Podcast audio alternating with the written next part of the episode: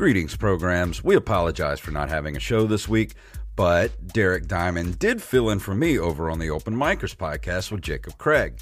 And this week they got to talk to Miss Laura Faye Smith, who plays Rosalina in the Mario franchise. So it is video game centric. For those of you who don't get to listen to the Open Micers podcast, this is what we normally do over there. So if you'd like to go check out that show, please do. But if not, here it is, and you get to hear it yourselves. Hope you have a good week, and hope to see you all at Pensacon this weekend.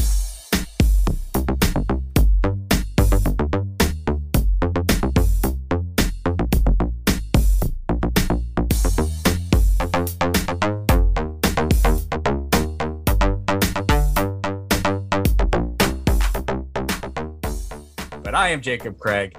That's Derek Diamond. Say something, Derek. Let the people know you're here. Uh, and the people turn away in droves as soon as they hear my voice. But no, uh, really excited to be here. I know I've been on the show as a guest a couple of times, and Jason reached out to me a couple of days ago and said that he wasn't able to make it and asked me to fill in. So more than happy to do it. So Jacob, happy to be here with you and with our very special guest. Yes, we have a very special guest tonight. I'm very I've been excited for this one all week actually. This is a guest who you know as a voice actress from Super Mario Galaxy, Fire Emblem, so much more, and she will be at Pensacon this weekend, February 18th through the 20th. Make sure you visit her. It is none other than Laura Faye Smith. Thank you for joining us. How are, how are you doing today, Miss Smith? I'm good. Glad to be here. Can I make a slight correction to something just because I like to make sure people know? I am the third person to voice Rosalina, and so I did not do Galaxy. Oh no! Yeah. I'm I'm gonna kill myself now. no, no. My first game was Super Mario 3D World in 2013. That's the first game I did, and I've done everything since then. Um, but I just like to give credit where credit's due. That there were two other actresses who voiced Rosalina before I came on, and so um, and I like if when people come up to get things signed, a lot of times if they bring me Super Mario Galaxy, like their game case, I'm always like, just so you know, that wasn't me. If you, you know, and some people are like, fine, no, I want you to sign it anyway. I just love Rosalina. But if people are like, no, I only want that from the voice actor who did that, I just like to make sure that we keep the, the record straight. All right. Yeah. Yeah, this is already going great for me. I'm not bothered at all. I just like to make sure that I don't take credit for something I didn't do. which is very classy of you to do. Not not a lot of people will do that. I, I am curious because you bring up that you are, you know, you were not the first to voice the character of Rosalina.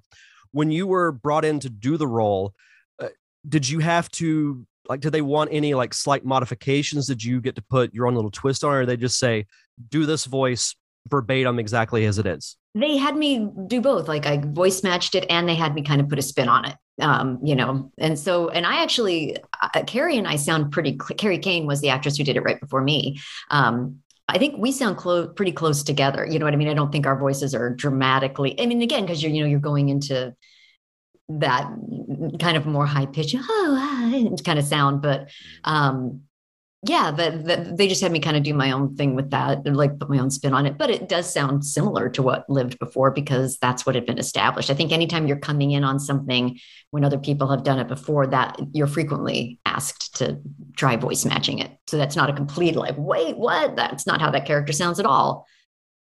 Well, I've always Right. been curious about you know actors that step into like a previous character that was played by someone else. Do they get to put their own little twist on it, or are they just here? It's already been established. You have to do this. So Well, I think it that's good though.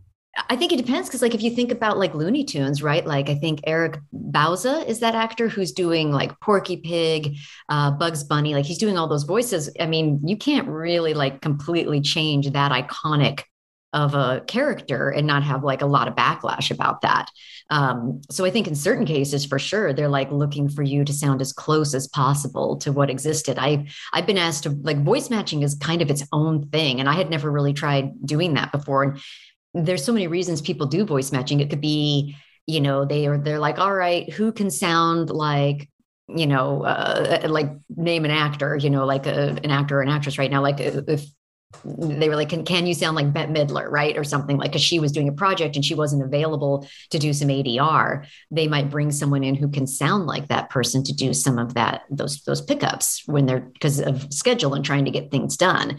Um, so yeah when you're when you're trying like being able to like exactly voice match stuff there's some people like that's all they do as voice artists like they have careers of sounding like certain people or being able to kind of sound like a certain type of voice like because their voice is deep too or or whatever quality that they have um and then again like if you are coming in on things that already exist sometimes yeah you really want to try and sound like the original. And then other times, depending on the developers or the people that are in, they maybe wanted something to change. You know, in some cases, I think on some jobs, people feel like the voice needed to be different in some way. Um, not like that actor, first actor didn't do a good job. Like, like they just might be like, we want this to sound younger. We want it to sound older. We want it to sound a higher, lower, whatever it is. Um, there's a lot of reasons like why they would ask you to match it and why they would ask you to change it.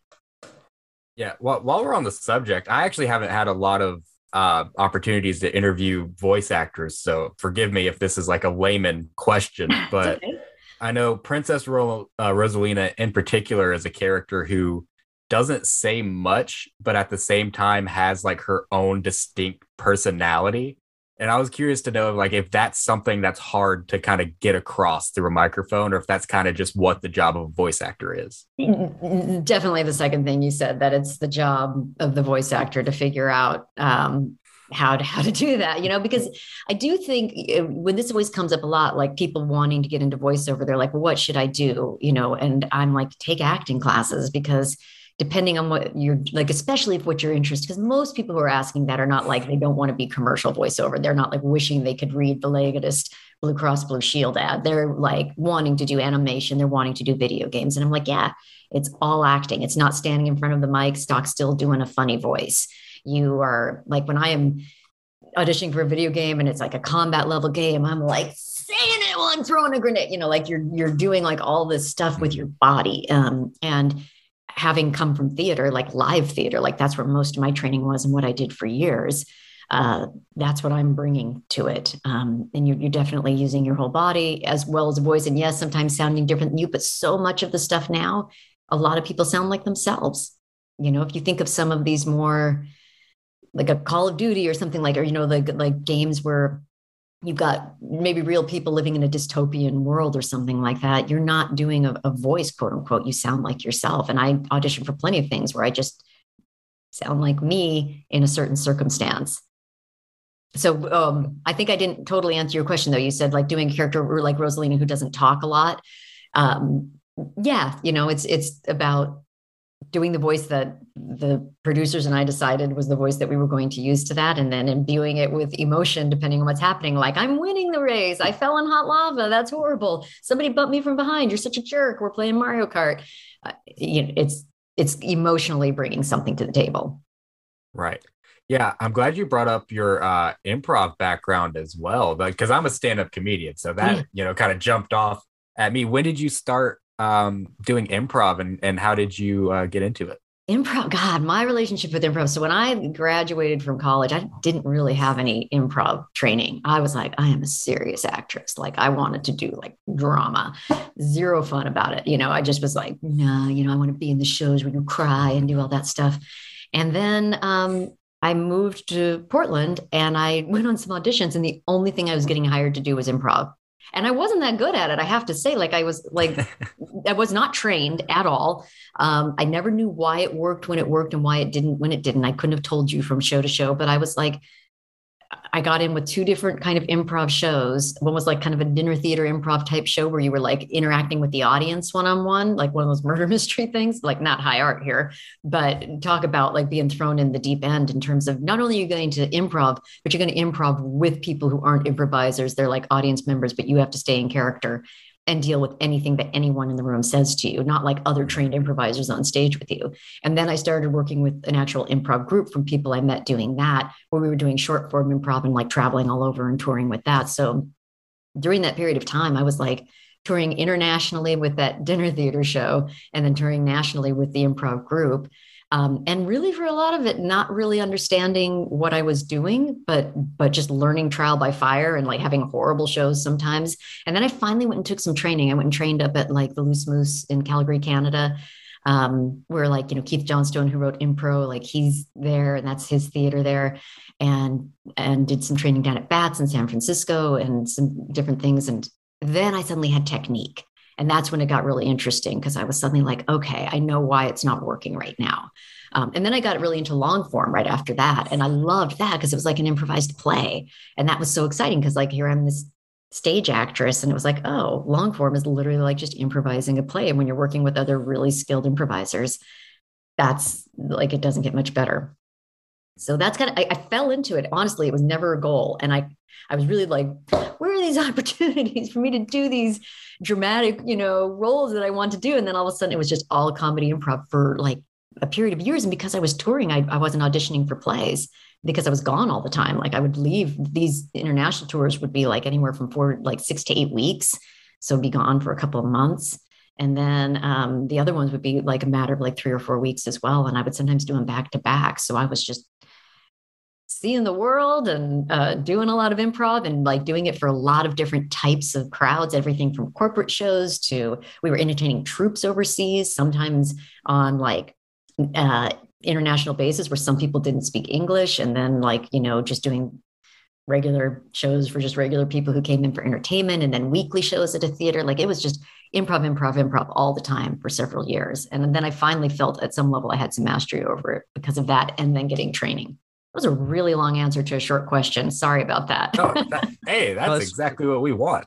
yeah, no, that's great. I, I and I tell myself or I tell other people because I, I, host a podcast that's based around film and TV. Uh-huh. I say almost ad nauseum on the show that I have so much respect for theater actors and even more so those who do improv because in theater alone it's like you're out there without a safety net you know it's almost yeah. like if you make a mistake you have to make it part of the show you got to fix but, it but yeah. then doing improv where you don't really know what's going to happen, like that's it gives me so much anxiety thinking about it if I had to do it. But it's also like I could see the excitement out of you doing it. You go ahead. Well, you, you know what was really interesting is when I finally did then start doing regular theater again. I will never forget that first show I did after I had been like just I don't know four or five years of straight improv all the time, like and a lot of it.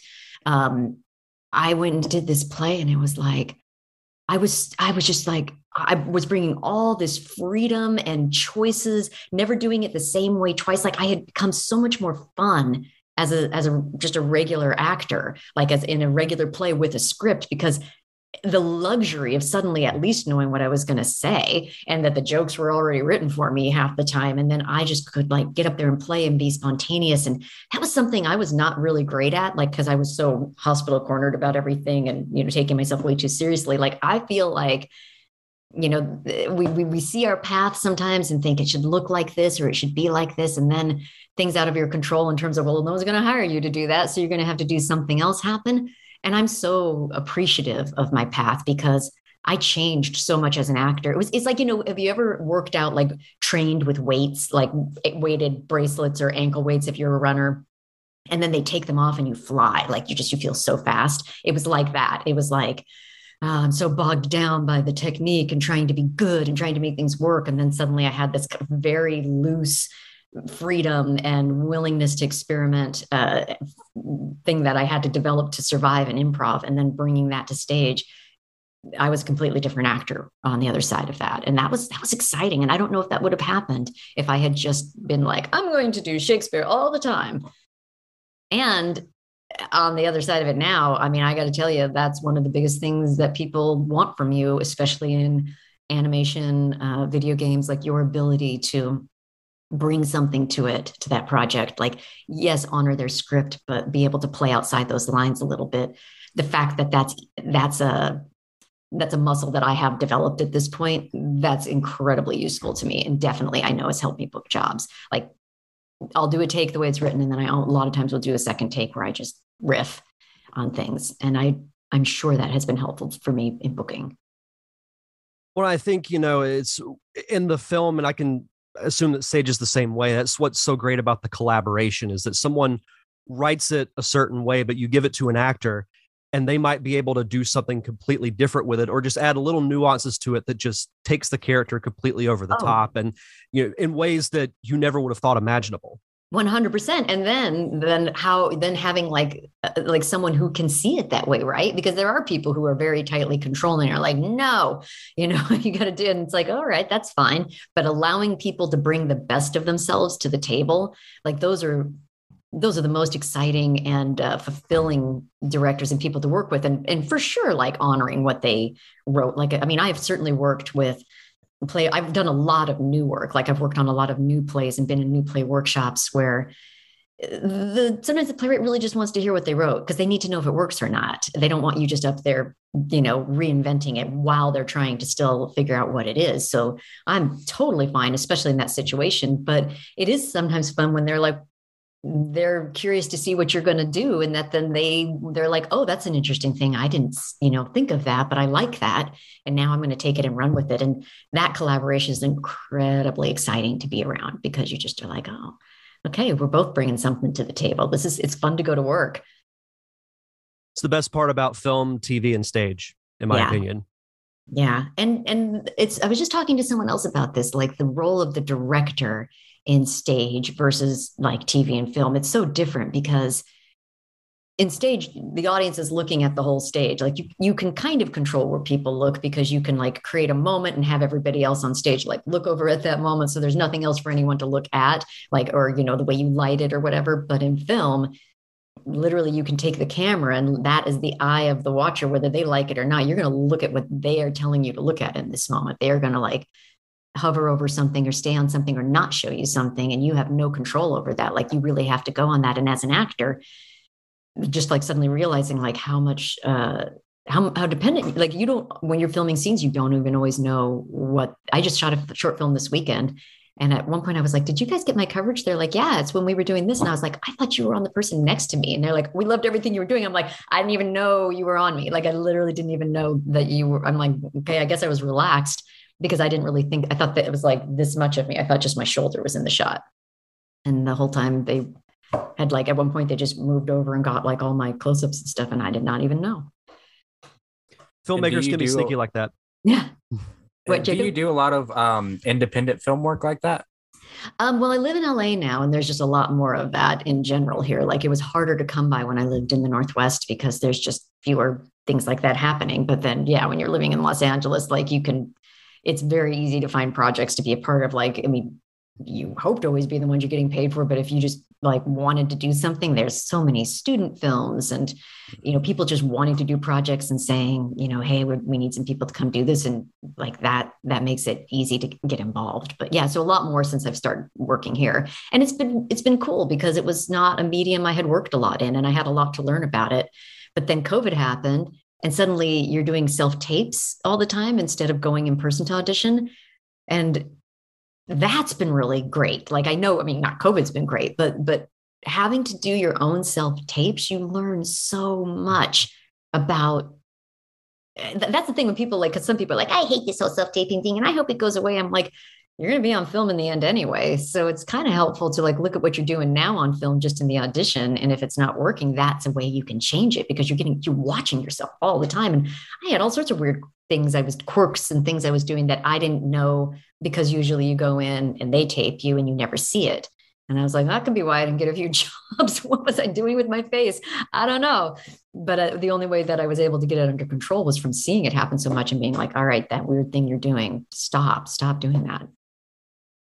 Well, I think it's great that you did that too, because in the new age we live in, and st- because we're still in the COVID era, Yeah. Eh, what I think what you learn and take away from it, given the situation, is really you know what you make of it. So I think the fact that you did self tapes and you became aware of stuff that you wanted to correct, I, I think actually speaks volumes of you as as an actor to have that type of self awareness.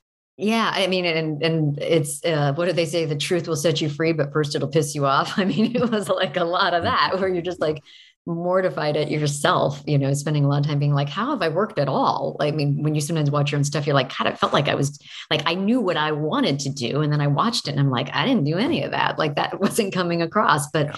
Um, I I have been like fascinated with the learning process on that, and it's just been given so much opportunity in the last two years to practice. So now I feel like, gosh, if I had like a callback and I went in in person, like I'm so much more relaxed because I actually know now like i'm like very aware of like if i do this i think it, looks like that as opposed to like how does this look? Even down to like i will never wear that shirt again for an audition you know like there's certain things that just look they make you look terrible. It's like i don't i don't know why i thought that was it looked good in front of the mirror it looks crazy on camera.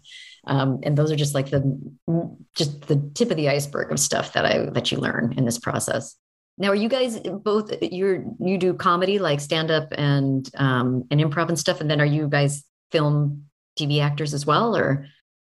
Uh, Jacob's a stand up comedian. I'm a filmmaker slash podcaster. Gotcha. Okay. Cool.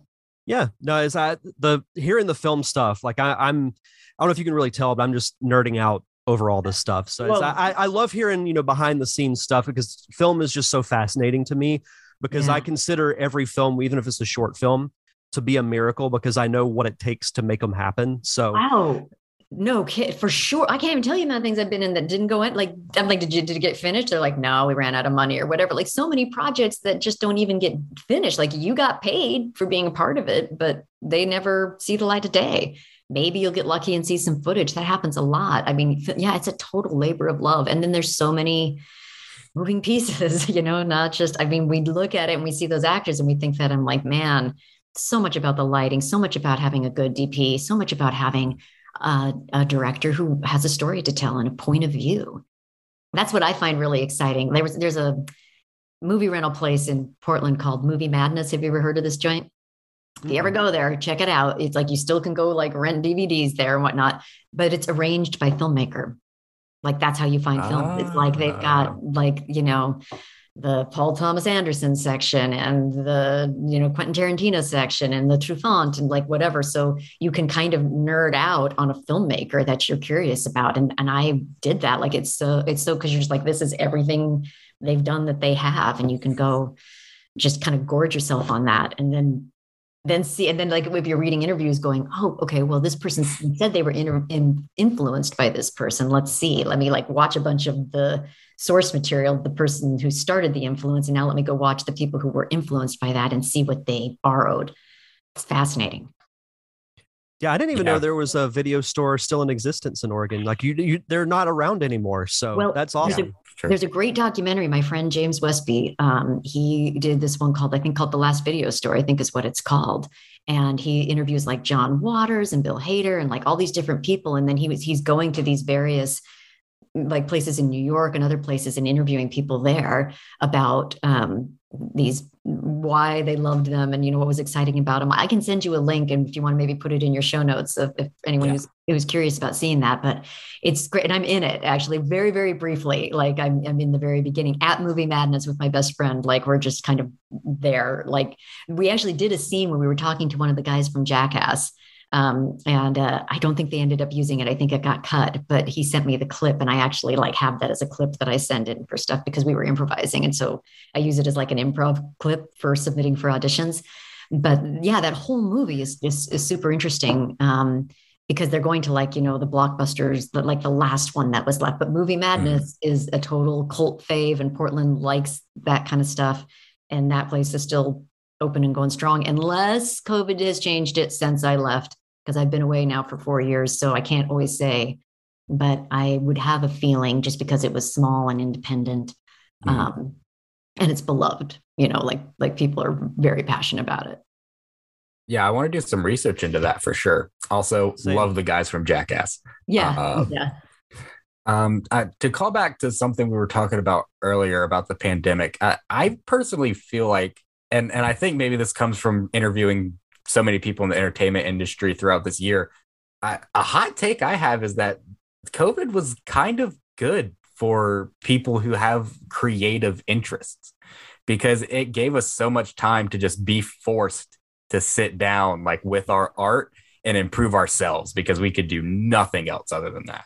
100% like uh, yeah i'm i mean it was scary and nerve wracking and it definitely made things like being on set kind of a drag because you have to you know you get your makeup on and then you put a mask over that and then you take it off and like your lipsticks you know like little things like that super annoying and then always a little bit of that just nerve wracking feeling of like i hope we don't get sick especially before people were vaccinated.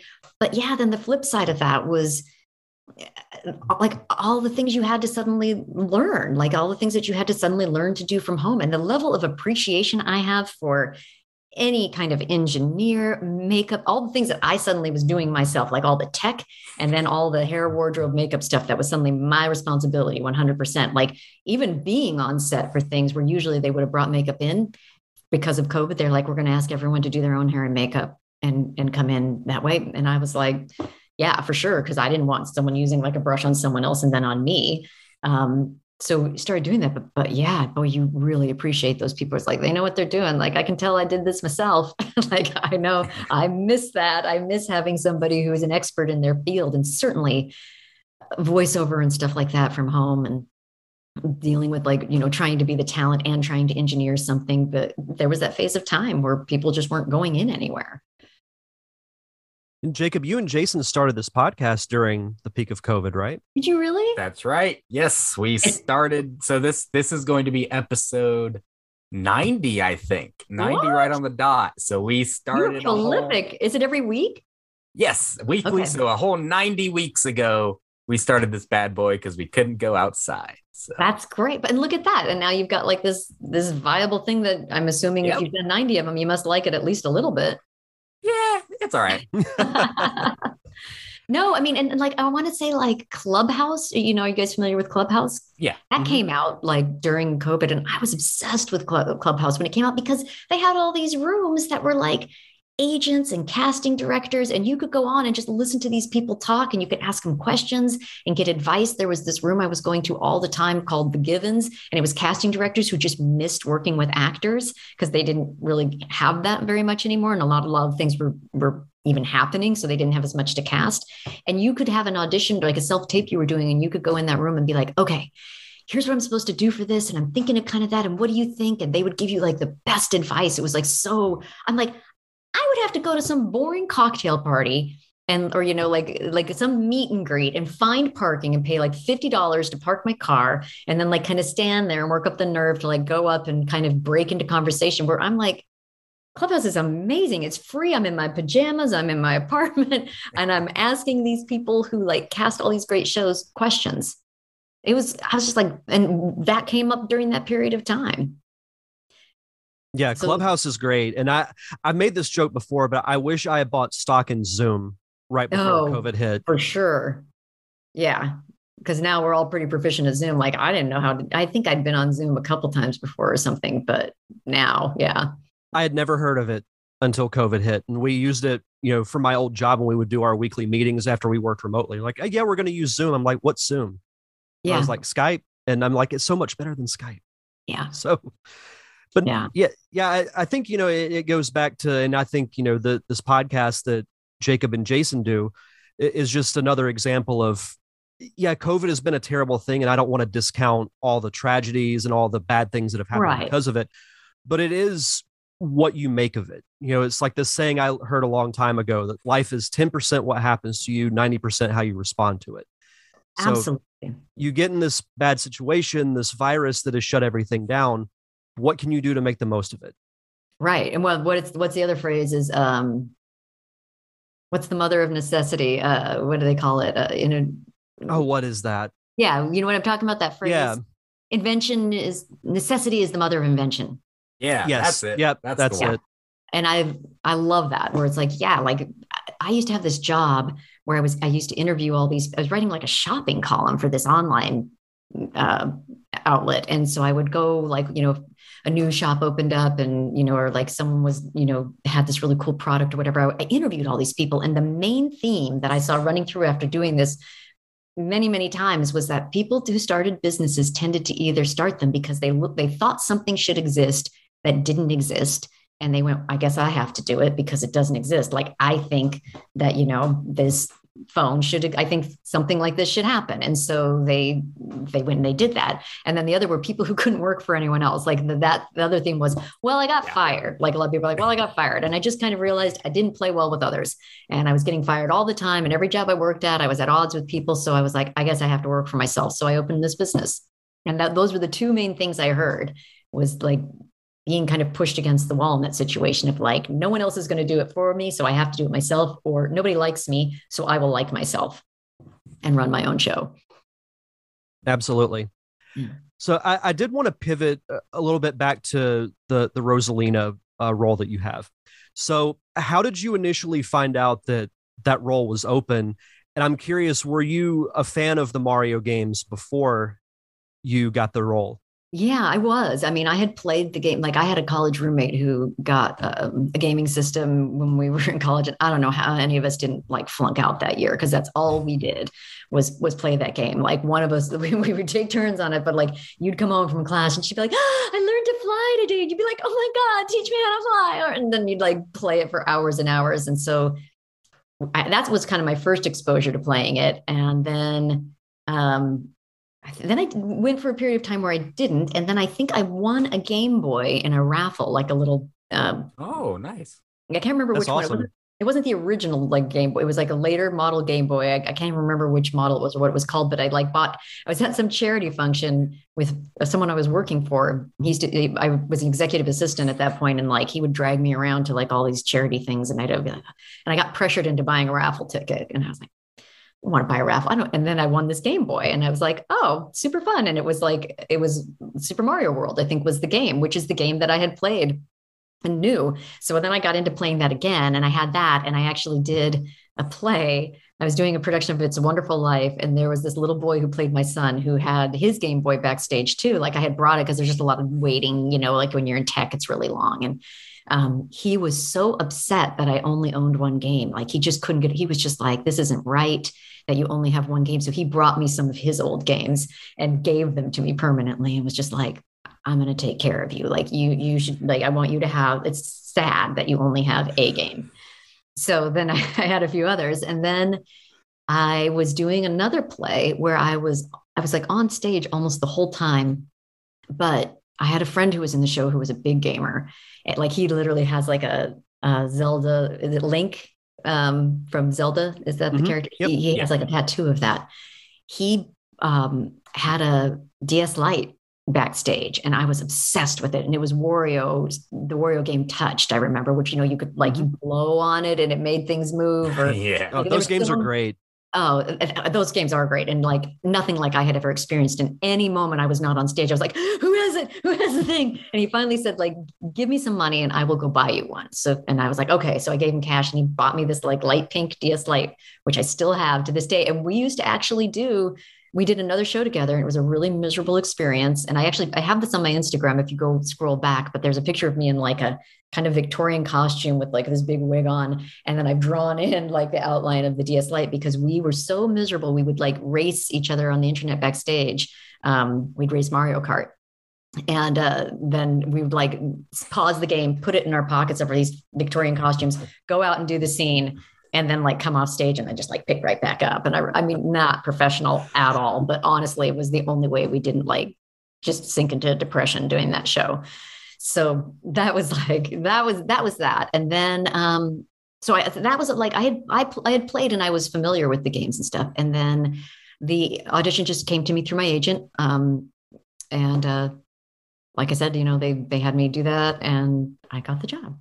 So did you ever think you know, growing up playing Mario that one day you'd be involved with the franchise? Not at all, because I never even saw myself as a voiceover artist. You know, like I, I really was thinking like stage actor because that's what I knew. Um, so that's what really seemed possible. It's funny because you know Jen Taylor, who's like the voice of Cortana in Halo, and she was the original Princess Peach and Toad.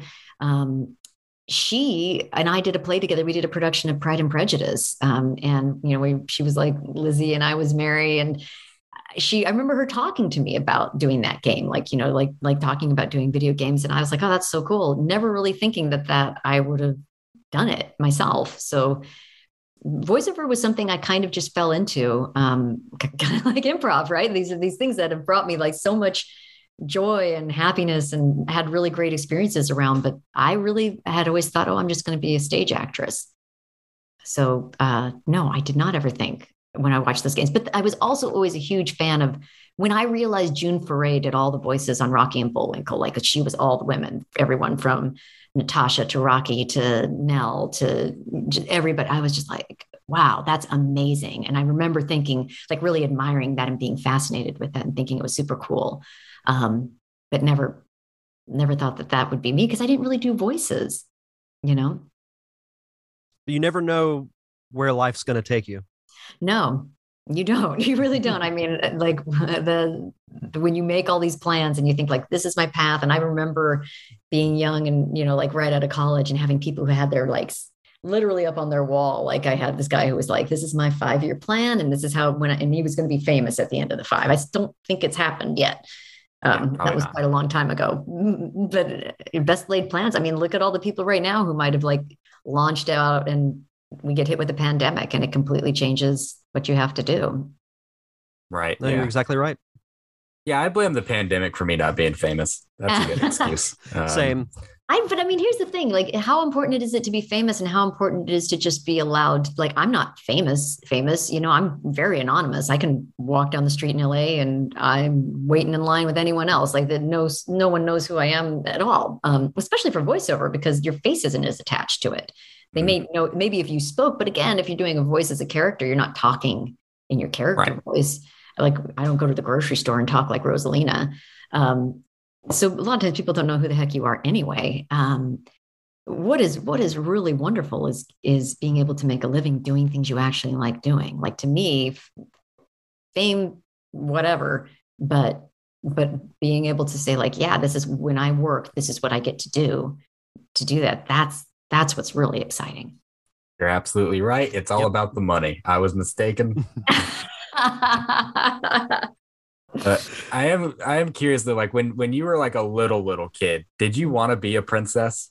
Yes, I was Cinderella obsessed, like obsessed. Like that was my thing. Like I was so into the Disney princess type thing. Um, very, very like makeup wanted to wear makeup and jewelry and fluffy dresses and like mm. i mean uh, yeah no i was such a girly girl and so princess focused. And my grandfather i had this he just passed away last year. He was 101 um but, oh wow. yeah no like a nice long life and really healthy and alert and functioning for 99% of it which is more than most people could ask. Um but he used to love to tease me where he would call me prince charming because and he'd say that he was Cinderella, and I would get so mad and I would like cry and just be like livid, be like, "You can't be Cinderella, I'm Cinderella," like just so mad about it. He'd be like, "No, no, you're Prince, you're Prince Charming." It's like. uh, that so, sounds like a very grandpa thing to do. Oh yeah, yeah. So how does it feel now, like growing up and and essentially doing the voice of a real princess? I, you know, I mean, it's fun. I mean, like, gosh, like, w- what is more fun than than that? I, I don't know. It'd be hard for me to even think of like what is mm-hmm. what is a more fun job than some of the things that I get to do uh, like, like, to play make believe, like whether you're doing it in front of a camera and you're getting to dress up. And, and I am not someone who's like, oh, this is fun because I like to look like a princess or beautiful. Like I actually love playing awkward, weird characters who are a total mess. Those, that's my kind of favorite thing to do. But um, I sure do love like just the uh, Genshin Impact is the other game that I think a lot of people would probably know. Like just when you see the artwork, like a lot of times when you get an audition and they send you the artwork for the character, and they're like, so you, you see like, oh, okay, this is what this this character looks like, and then they tell you a few of the characteristics of what that character might be like, and then coming up with what they might sound like, and it's just your spin on that. And knowing that they're going to get like all sorts of different things, and maybe that's what you do is going to be right for, maybe you're not. That is so exciting to me, like that, the creativity in that. That's like play right? Like that's as much as like when you're a little kid and you get an inanimate object like a doll or a truck or whatever, and you develop a character and a voice for that. I don't know, you know, you guys ever did that in play, but like mm-hmm. you know, you had your teddy bear or whatever, but that it had a, it has a persona, mm-hmm. like the, the kids tend to do with play. Like this is the type of character this is, and to me, it's it's it's the same thing, and I'm just doing it as an adult yeah that's it's really amazing to think about the fact that you know you went from imagining you were a princess as a kid to now playing one and I, i'll tell a quick embarrassing story because you're please yeah so you stories. you just you brought that up so w- when i was a kid so uh the normal co-host of the show jason and i we do a retro gaming podcast oh cool uh, and uh, when i was a kid i was obsessed with nintendo everything from mario zelda And I remember in the Nintendo Power catalog, you could get like a stuffed Mario or a stuffed Princess Peach, whatever the case may be. And that like I would play with them as if they were real. So that just like you saying that just yeah sparked the memory. Sure. No, I mean we just do it so naturally as kids, right? Like, do you remember mm-hmm. someone teaching you how to play like that? I mean, I just I remember my sister was a really voracious reader and she read all sorts of types of books. Like there was nothing she wasn't interested in. Like if you were to look at the coffee table in our living room when she would come back from the library and kind of just dump out the books that she'd picked out, it ran the gamut of like nonfiction books to sci-fi to western to young adults to i mean just like anything. Um, she, she would literally read anything. And a lot of our games were based on things she'd read. Like that's what we used as the plot line for it. So i know that that informed a lot of our play. And i will say we watched my mom used to watch soap operas and we used to borrow plots from soap operas for all our, our play. And it horrified my my one of my grandmothers because she was a little more conservative and religious and we had like evil twins and people locking each other in basements and affairs and like all this like really soap opera type of, of plotline. But bringing it back around jacob to like the improv thing is, is that yeah. when i started doing improv my natural sense of like you know, they, they have what's an improv called platform tilt, right? Like, so the platform is the character relationship objective where like who are these people? What's their relationship? What do they want? Where are they? That's and then something for there to be drama in the scene something has to change. Either something positive happens or negative and that's the tilt. Soap operas are all platform tilt. Like i mean the whole thing is like this couple is happy. Uh-oh affair. Now they're not happy. There's the tilt. Now we're in a new platform of you know they're breaking up or whatever. And i and that kind of sense of knowing when a story needed to change, like when it had when the scene's gone to a point where it's like now we really need to change something, I I know that innately in the back of my mind, like that was like watching hours and hours of that kind of stuff was such like training from such a young age of like this is how story develops. Like that all, story development always made sense to me because that's all that medium is doing was just and, and there's no end right? I mean it just goes and goes and goes year to year to year. The story right. doesn't end. And like that that craft um it's it's hard to do and to keep it in from you know to keep the audience engaged with it you've got to just keep doing that. And that's improv too. Right. Yeah i've always enjoyed soap operas because it reminds me of staying home from school Yes, when you're sick. And that's how I started watching right. it. I had a year where I was sick a lot. Like I kept getting strep and then tonsillitis like right after that. And I remember I got hooked watching a couple of the soaps. So I started asking my parents to like tape them for me because I was like, well, I got to know what happens. So then we started right. taping them. And then I was just like, and then in the summer, you could just watch them all day. Oh, yeah. Yeah. It's like you you'd you know have a marathon of like the Young and the Restless, yeah. and then it would go into Judge Judy. Did you watch Young and the Restless? I did for years. Oh yeah, my my big one was General Hospital. I Me like General too. Hospital a lot. In fact, the, and you want to you know what's so funny is because I was like uh, the first TV job I ever did was Leverage, and it was directed by Jonathan Frakes, who you know was on. Nice. Yeah, and he is oh, yeah. like the nicest guy. Like I, you, I don't think anyone probably has a bad story about that guy. He is like he was so loved by the regular. Like people were so because they have different directors in, but people were so excited to see him there, and and it was like such a warm, fun atmosphere on set the days that I was there because, and I, I think just tons of it had to do with the mood you create as a director, and, and he created a really good one. But, you know, he, he's married to Genie Francis, who was Laura on General Hospital. And uh, I had been like, maybe just because we had the same name or whatever, but I was like this huge Laura fan and this huge Genie Francis fan. And so I, when I met him, I was like, hey, I just, you know, I, I'm a huge Genie Francis fan. He went, I'm married to her. I'm like, I know. Why else would I just tell you? like, why would I just roll up and be like, hey, when I meet people, I like them to know that uh, I like Genie Francis. And so he was, and so, yeah, it was, I remember telling him that. Um, I yeah, no, I just thought it was a major coincidence. Like, hey, I'm married yeah, to her. Who would have guessed? what, what, are the odds? No, yeah. I, uh, Jonathan Frakes was actually at Pensacon a few years ago, and I, I, can definitely vouch for that. Incredibly nice person so i mean god i wish he was there this year because i don't know if he'd even remember me because i was just like had like a little co-star part on that but i remember him being so specifically nice to me because then i remember he was like uh, we were kind of talking he had been in some projects with her which i'm sure is how he met her and i was like oh i watched that. I go i don't remember you in that. So then he kept coming up to me going well what about this one i was in that too?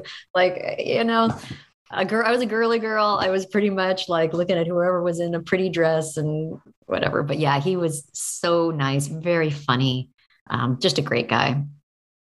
Yeah, absolutely. Which uh, I guess that's a great segue to Pensacon, which is this weekend, February 18th through the 20th. So I got to ask, have you ever been to Pensacola before? I haven't, and this is only my second Comic Con um, of any kind. Really? Like I just started getting into this, um, and I just I did SAC Anime last month and had the best time. Like I didn't really, I hadn't even been to Comic Con as a guest. Like I had literally no idea what to expect. Just sitting and watching all the cosplay is just Mhm. amazing. It's incredible. the people like, oh yeah, I made this with a 3D printer. I'm like, what? The stuff that people come up with. And I just, I love it's the nicest people. Like, I mean, the people coming up just wanting to say hi. And it's such a pleasure to meet everybody. It's such a pleasure to be there. The kind of warmth and excitement and just, it's just a lot of love, I guess would be a great way to put it. This is these are projects and um, shows that people are really excited and passionate about, and then they're there and they're dressed up and have they're just there to have a good time. Like such a strong positive place to be so i have never been to pensacola i've been to a lot of different places in florida but not pensacola but i've been to fort walton beach and it's close to that right Yeah, it's about an hour away. yeah so i loved fort walton beach i thought that was like a delight like all that white sand and so yeah i'm You get excited to go You get that all along the coast between Fort Walton, Destin, Pensacola. It's pretty much nothing but white sands yeah on the beach. So. And I I grew up in Oregon. I mean, if you've ever been to the Oregon coast, like once you're numb, you're it's you're like, oh, this feels good. Now that I can't feel anything because the water is Right. so cold, I could not get over the fact that it was like bath temperature water. Like I'm like I'm. I walked water. I just kept saying, I walked right into that. I like walked right into the ocean. I've never done that. It's like dip a toe in, feel like you're gonna die. Now put the whole foot in. Okay, that's numb. Let me go up to my knee. Yeah. Well, maybe you'll get a chance to to visit the beach while you're while yeah you're in I know, town. i'm not sure what the schedule is yet but um if there is one i mean i'm assuming we're probably like right next to the water right Um, the beach is probably uh, from the Bay Center. I'd say it's like 15, 20 minute drive. if no that's lucky. not bad at all Yeah. no yeah that's Yeah. great Yeah. Jake, were you going to say something? Yeah, I was gonna ask if you had any uh, panels or anything going on this weekend. Maybe i don't know because i ha- again i haven't been sent the schedule yet um Ah, but okay. I mean, when I did SAC Anime, I did um, a Genshin panel and a Mario panel, and like so, Princess Peach is going to be there from Mario. So Samantha um, and I will, Samantha Kelly and I will be there repping Mario, and then there's a few people for, I, I think from just what I've seen from Genshin. There's like like I know Brianna Knickerbocker will be there, Mhm. um, myself. I'm forgetting, but I know that there's like there's several of us that'll be there for that. Oh, and Yeah, I, think Charles, I think Charles Martinet is going to be Yep. at Mario himself. Yeah. So Yeah, and the great thing about Pensacon, and, and they've really established this since the beginning, is that they're a convention for everybody. If you're a fan of something, chances are they're going to have it, whether it's video games, Walking Dead, Lord of the Rings, wrestling, or any fandom that you can think of, they've got Mhm. something for. That's and I'm yeah I'm excited to just like kind of walk around and see who's there. That was what was so interesting about SAC Anime. Like I'm like, oh, there's the guy who did the voice for Bambi, like when he was six years old, and the guy who did Thumper. You know, you're going these are like legendary people, and Right.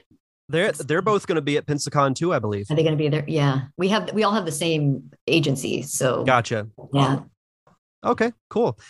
Yeah, it, it, it should be a it should be a really great time because I've I've been to Pensacon every year since its inception and have never had a bad time. So Yeah, I'm really, really looking forward to it and looking forward to meeting anyone who wants to stop by and just say hi. And I, I remember at SAC Anime, people would come up and they're like, oh, you know, I don't have any money left. I'm like, you don't have to buy anything to come up and say hi to me. Like, I'm Mhm. happy to just meet people. Like, yes, there's stuff there if you want that, but just come over and say hello. Absolutely. Yeah, that's that's what I like about Pensacon a lot because it, it's it's one of those things where it's like you, you usually you would feel guilty coming up to meet someone that's like, oh, sorry for wasting your time. I didn't buy a thing. But usually all the guests at Pensacon are, are very like, you know, no, you know, please just come and meet me. I'd love to just have a conversation with you, that kind of thing. Yeah, like when it's like the least amount of fun is when nobody's at your table. If you're just sitting Right. there by yourself, like like even just someone wanting to just come over and just say hi. I just want to meet you. I like this game. That's great. I love that. Mm-hmm. Yeah, Well, I'm- absolutely. Oh, I just wanted to say real quick. I'm sure it's great, you know, for I, I can say as a fan, it's great to meet, you know, these people that you know I grew up watching their work or hearing their voice through different animated shows. And I'm sure as you touched on, it's great for the the guests too, because they get to meet fans who might have grew, you know, these fans grew up watching their work and sometimes they bring their kids who have been introduced to that same work and they're fans of it as well. Yeah. Yeah. Oh, for sure. Like, I mean, there were uh, so many families who came up and they're like, oh, you know, we play Mario Kart all together as a family. And, you know, like that, that's kind of their game night. And then I, one family like had, took a picture with me for their Christmas card. So it's like Nice. me and the family and like, all right, well, here you go. Here's your Christmas card. yeah, anything can happen at a convention. Yeah. Um, yeah. Um, sadly, we have to start wrapping up pretty soon. We have a few minutes left, but we're we're getting close to uh, an hour. But and I, I, know- did and I know I talk a lot. So yeah, definitely ask any questions where I've been like, blah, blah, blah. Hey, I love that because that means that's less work that I have to do.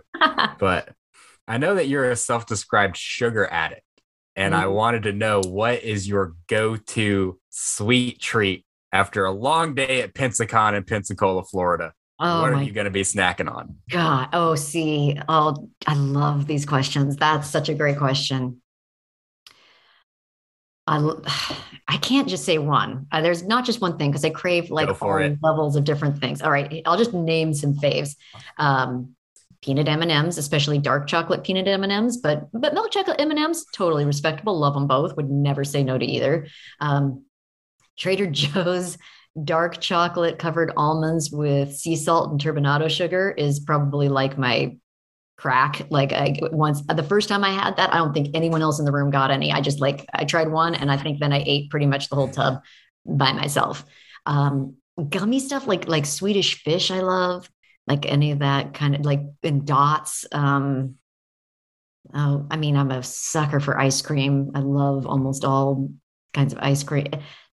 There's very little that I can't would not get. Reese's peanut butter cups, especially holiday Reese's stuff, because there's more peanut butter. Oh, yeah. So like Yes. the egg or the tree. Yes. I, I I tell mean- people those are better than the normal Reese's, but no one They believes are. me. And they're fresh because they just made them for the Yes. holiday, right? It's Right. not like it's been sitting in someone's back room for a year. Like they're Yeah. they're I mean, it probably was, but Uh, yeah, I maybe. it I don't know. I, I choose to believe they're fresher than that. And like, yeah, I'm, I I love a holiday candy. I, what did I just buy for Halloween this year? I got ghost dots. Did have you had those? Yeah. You don't know Ooh, what flavor Never, it is? never heard of those. They look. They're all just kind of like a translucent light yellow, but you they're all different flavored. They just took the dye out, so you have to guess like what the flavor is as you eat them. Oh, That's, that's a fun cool. game. And then I bought, I just have, I'm just finishing them off uh, for Valentine's Day. I buy the heart shaped junior mints, and some of them are red and some of them are just the regular white inside. But I swear the red ones taste better. I know that if people are like, no, they don't, it's the same thing. I'm like, it just does. Just, just trust me on it. Uh, Have Have you ever had a Reese's Fast Break? A what? A Reese's Fast Break. I don't know that I have. Is it new? Uh, It's semi new, yeah. So like when you buy the bags of mixed candy for Halloween or whatever, sometimes they'll have little ones in there, but you can get like a king size Reese's Fast Break. And to me, it tastes like a lot like if you took like a, a Reese's Christmas tree or something like that and made like a king size candy bar out of it. Oh, that sounds so, So, good. I'm I like would recommend- drooly, like having this conversation because now I'm just like thinking about all the candy I want to eat. Well, I would recommend picking up a Reese's Fast Break at a gas station. Okay. check it out. I I will report back. Like that's that is a challenge I am happy to take on. I, there's very few candies that I would not try. Right. Yeah, what I've been into lately, because I'm a Mardi Gras baby. So my birthday's February Oh. 25th. Sometimes it's on Fat Tuesday, not this year, but I have been after some king cake. You better believe it. I love king cake. And uh, the one that we have right now is blueberry uh, cream cheese king cake. Wow. Nice. Um. Yeah, king cake. It's great. Do you did you typically get the baby? No, we take the baby out because we don't want to choke on it. Smart move. You're eating it that fast. yeah. and I'm not the smartest. Like I messed up at the beginning of the interviews. You probably tell. It's like I'm gonna choke on the baby. you know what? I one time made these cookies. They were so good. And all of a sudden I'm like, ow. And I had bit my own hand, like devouring them. I'm like, how pathetic is that? That I literally I've done that. And you're like, how does that happen? Like an animal, like, you know, a dog, like chewing its own paw. But I was like, oh, these cookies are so good. I make these cookies. It's you can find the recipe really easy, but it's um it's a chocolate chip cookie, but you put in malted milk powder and uh, crushed up Lay's potato chips. So it's got that like I love a sweet salty like that kind of Okay. mixed together, and they are some of the best cookies. Whenever I like go to a potluck or something, I'm like, I'll bring those cookies. Someone people is always like, who brought these? Who brought these? These are really good. Who brought these? I'm like, yeah. I have to find that recipe. I'm gonna give my girlfriend homework after this episode. Be like, hey, Need you to me- find this recipe now. Yeah. No, I mean baking. Bake. I'm a pretty good baker. Like I, I wouldn't call myself a remarkable cook, but I'm actually a pretty good baker, and it's solely because I love to eat dessert. And so at some point, I make like uh, raw cookie dough. That's another one I love. Like I make the edible raw cookie dough where you don't put Yep. eggs in it or anything. Love that. That's when I was in college. My roommate and I used to eat. This is the same one with the the Mario game. We would make for dinner microwave popcorn, Coca Cola Classic, and raw chocolate chip cookie dough. like that's what That sounds like a great night. I know, right? and this was, and it was not the safe to eat. Like there were eggs in it and stuff. We just would like, right. Yeah. we have, It's good. we didn't know any immune better back then. yeah. Yeah. Yeah. I mean, you turned out fine. You're here. I did. It's Yeah. all fine. Nothing, Yeah. nothing no harm done, and it was delicious. And I still think that sounds good to this day. It's disgusting, but I would still eat it if someone was like, "All right, this is all we have: microwave popcorn, Coke, and cookie dough." I'd be like, "Yeah, done it Yeah, once. I I can mean- do that again." That sounds like a gourmet meal to me. I don't know what- Exactly. Uh, Derek, do you have a final question for our guest before we get out of here? Is there anything that we didn't touch on that you would like to uh, get your hands on? Since you're a part of the Mario franchise, I got to ask this all time favorite Mario game. Well, for me personally, probably would be Super Mario 3D World, but just because it was my first one, like, I mean, like that excitement and, um, you know, like getting to work on that and kind of, you know, my first experience doing the character, I would say that's my favorite. But I got to say, the one I probably played the most is Mario Kart. And I do love to race Mm. Mario Kart. Um, and it was especially fun when I was doing that show and you're like racing against someone that you're sitting next to, like, you know, of that, that we were all connected and able to do that Right. but I but, and then also I'm super obsessed with those Wario games.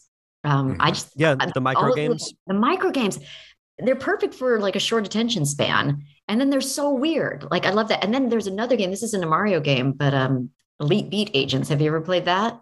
Mm-mm. This was another kind of random game where it's you could probably like find it somewhere online, but I was like super obsessed with that for a while.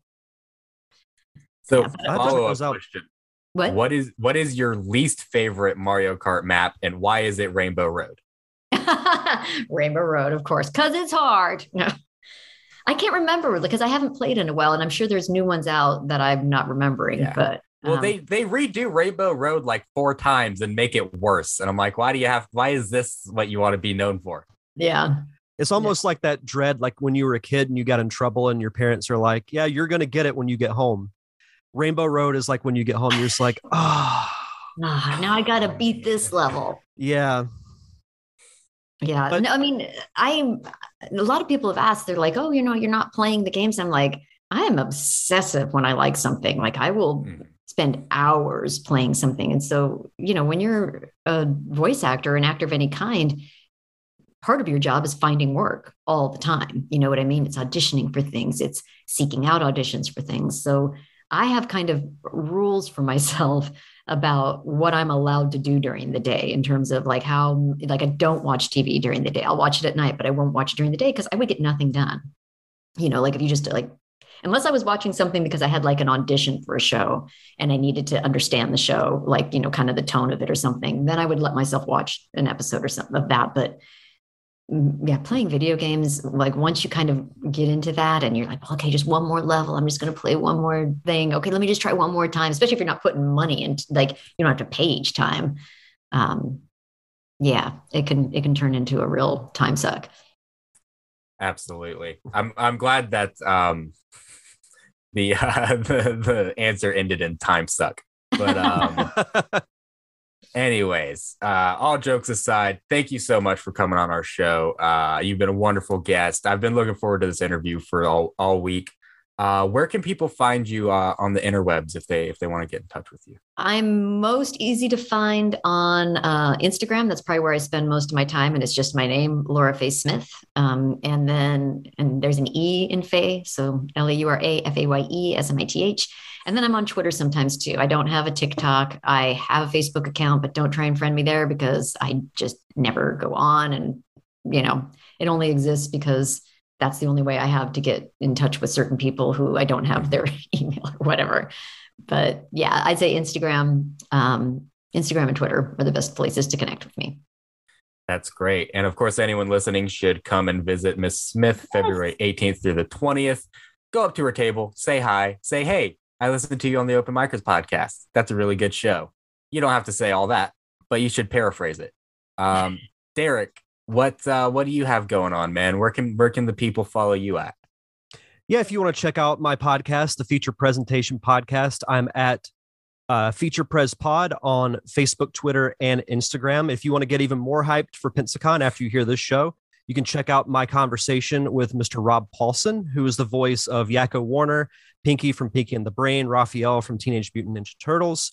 And you can also check out mine and Jason's other show, Nerd Cave Retro. Uh, we're actually going to be doing a live version of Nerd Cave Retro at Pensacon Saturday at 5 p.m. at the Bowden Building. We will be recording the panel, so if you can't make it, you can check that out on next week's show. You can follow that show uh, at Nerd Cave Retro on Facebook, Twitter, and Instagram. Derek, I'm going to be doing the SoCal Retro Gaming Expo the week after we do Pensacon. Um, that would be probably something you would like. I, I would probably spend a lot of money. Yeah, probably. Oh, that's awesome. Um, yeah, as for me and open micers, uh, you can find me crashing the Nerd Cave Retro panel February 19th at 5 p.m. Um, I actually have a comedy show Friday, uh, February 18th at I think 8 p.m. at Odd Colony Brewing Company. I'm going to be going there to do a set uh, while I'm in town for Pensacon. And you can follow Open Micers at Open Micers Podcast on Facebook, Twitter, and Instagram. You can follow me at Jacob C. Craig on Twitter. Follow at JFunktastic on Twitter for our fallen counterpart, Jason, who is not here because of his silly little garage band practice. And uh, he's he was signed to like a major label, by the way. So that he was. Oh yeah, Jason Oh, was a great. he was a drummer for a band that was signed to Universal for a while. Nice. Mhm. Yeah, that's the joke, and and he's he's not actually a horrible drummer. But um, yeah, if you want to email us, email us at openmicerspodcast at gmail.com. Tell us how great we are. Tell us how much we suck. If you are a guest that want to come on the show, go ahead and send us an email. I'll get right back to you. Thanks again to Ms. Laura Faye Smith for coming on our show, and we will see you guys next week.